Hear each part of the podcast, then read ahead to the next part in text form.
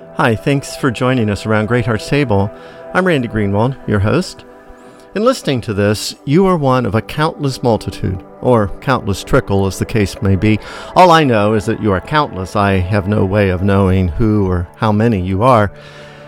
Nevertheless, it would be a great help and an encouragement if you would leave a rating or review of this with your podcast provider, be it Apple or Spotify or whatever. And if you're able to stop by the Great Hearts Table Patreon page to sign up to support us, this would come at a very important time for us. Yes, it's an important time for Great Hearts Table, but it's also an important time for the church. The church continues to find ways to drive away good pastors, and that's a deadly reality I want to see stop. Thanks for joining me as we think about these things. Oh, my favorite people are broken. Believe me, my heart should know. I have a stack of 3x5 cards I pray through on Sunday mornings. The names on each of those cards are pastors I know. For most, I'm praying that God will fill them with His Spirit and enable them to preach grace to the congregations God has given to them. The other morning, though, I flicked a card out of that stack. Two weeks before that, I'd removed another. My stack is shrinking as America continues to slaughter its pastors. These pastors are not being slain by tribunals or mobs or governments. They're being slaughtered by the church. Randy, you say, your language is overdramatic. I wish it were. But what these pastors, whose hearts have been shaped to serve the church, have experienced at the hands of the church feels very much like some kind of death. Many by now have read the latest viral account of one of the church's victims. Alexander Lang was, until recently, a pastor in the Presbyterian Church USA. Ministry was his heart. By all accounts, he was good at it. But the church destroyed him. He attributes this to many things, including the hard realities that most of us have faced over the past few years. But he zeroes in on the impossible set of competencies at which pastors are supposed to shine. The American pastor, Lang notes, is expected to excel as a professional speaker, a CEO, a counselor, a fundraiser, a human resources director, and a master of ceremonies, all the while modeling virtuous behavior and managing an exemplary family. To this, I would add that pastors are expected to be visionaries, marketers, and peacemakers, and to possess a deep knowledge of politics, philosophy, history, and the complications of modern medical and sexual ethics. And when our computer hiccups with a message that tells us to see our network administrator, we discover that we're that too. Pastors are complicit in this, of course. We don't protest or push back. Experts online, in print, or on stage tell us what we're supposed to do, and we nod our heads. We may just want to shepherd God's people, but we try to give what's asked, and so the beast we have helped create devours us. Well, Jesus, of course, told us that to follow him meant taking up our cross, following him to death if that were necessary. But this feels very much not like what Jesus' words intended. Corey Jackson, pastor of a church in Cary, North Carolina, explores this theme a bit in another recent article.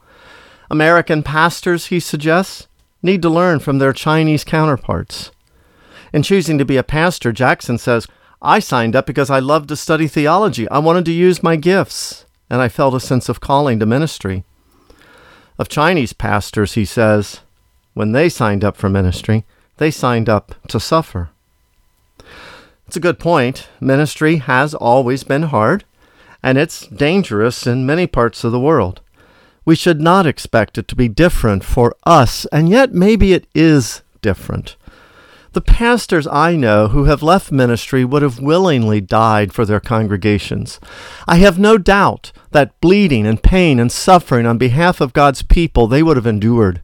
Without hesitation, they would have faced any foe intent on harming the sheep they loved.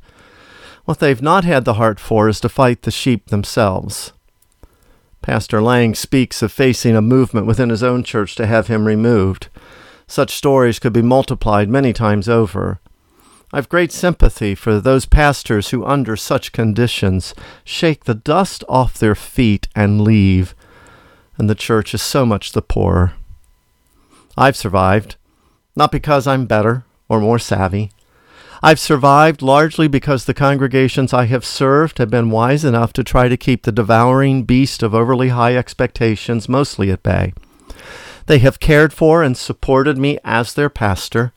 They have done so consistently and not just during that weird, yearly, demilitarized hiatus called Pastor Appreciation Month. But many pastors have not been so blessed. And so, author and Professor Chuck DeGroat mused recently we need a revolution of pastoral imagination and practice. Yeah, we do. But revolutions in church culture do not happen easily or quickly. My writing and that of others are tiny cries on behalf of such a revolution. I write to change the way pastors see ministry and to change the expectations congregants place on their pastors. I write to legitimize those who have given their hearts to being pastors, and I write grieving each time a pastor's heart is broken and ministry ended. Revolution is possible, and there's resistance afoot. But until it comes, the casualties will mount. And my plea to the church is to please stop the slaughter.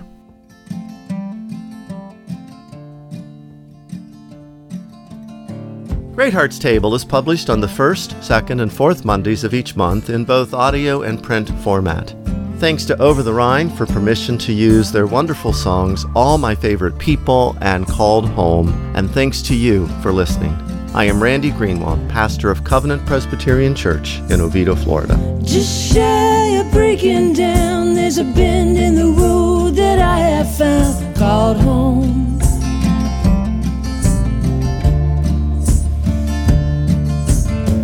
Take a left at loneliness. There's a place to find forgiveness called home.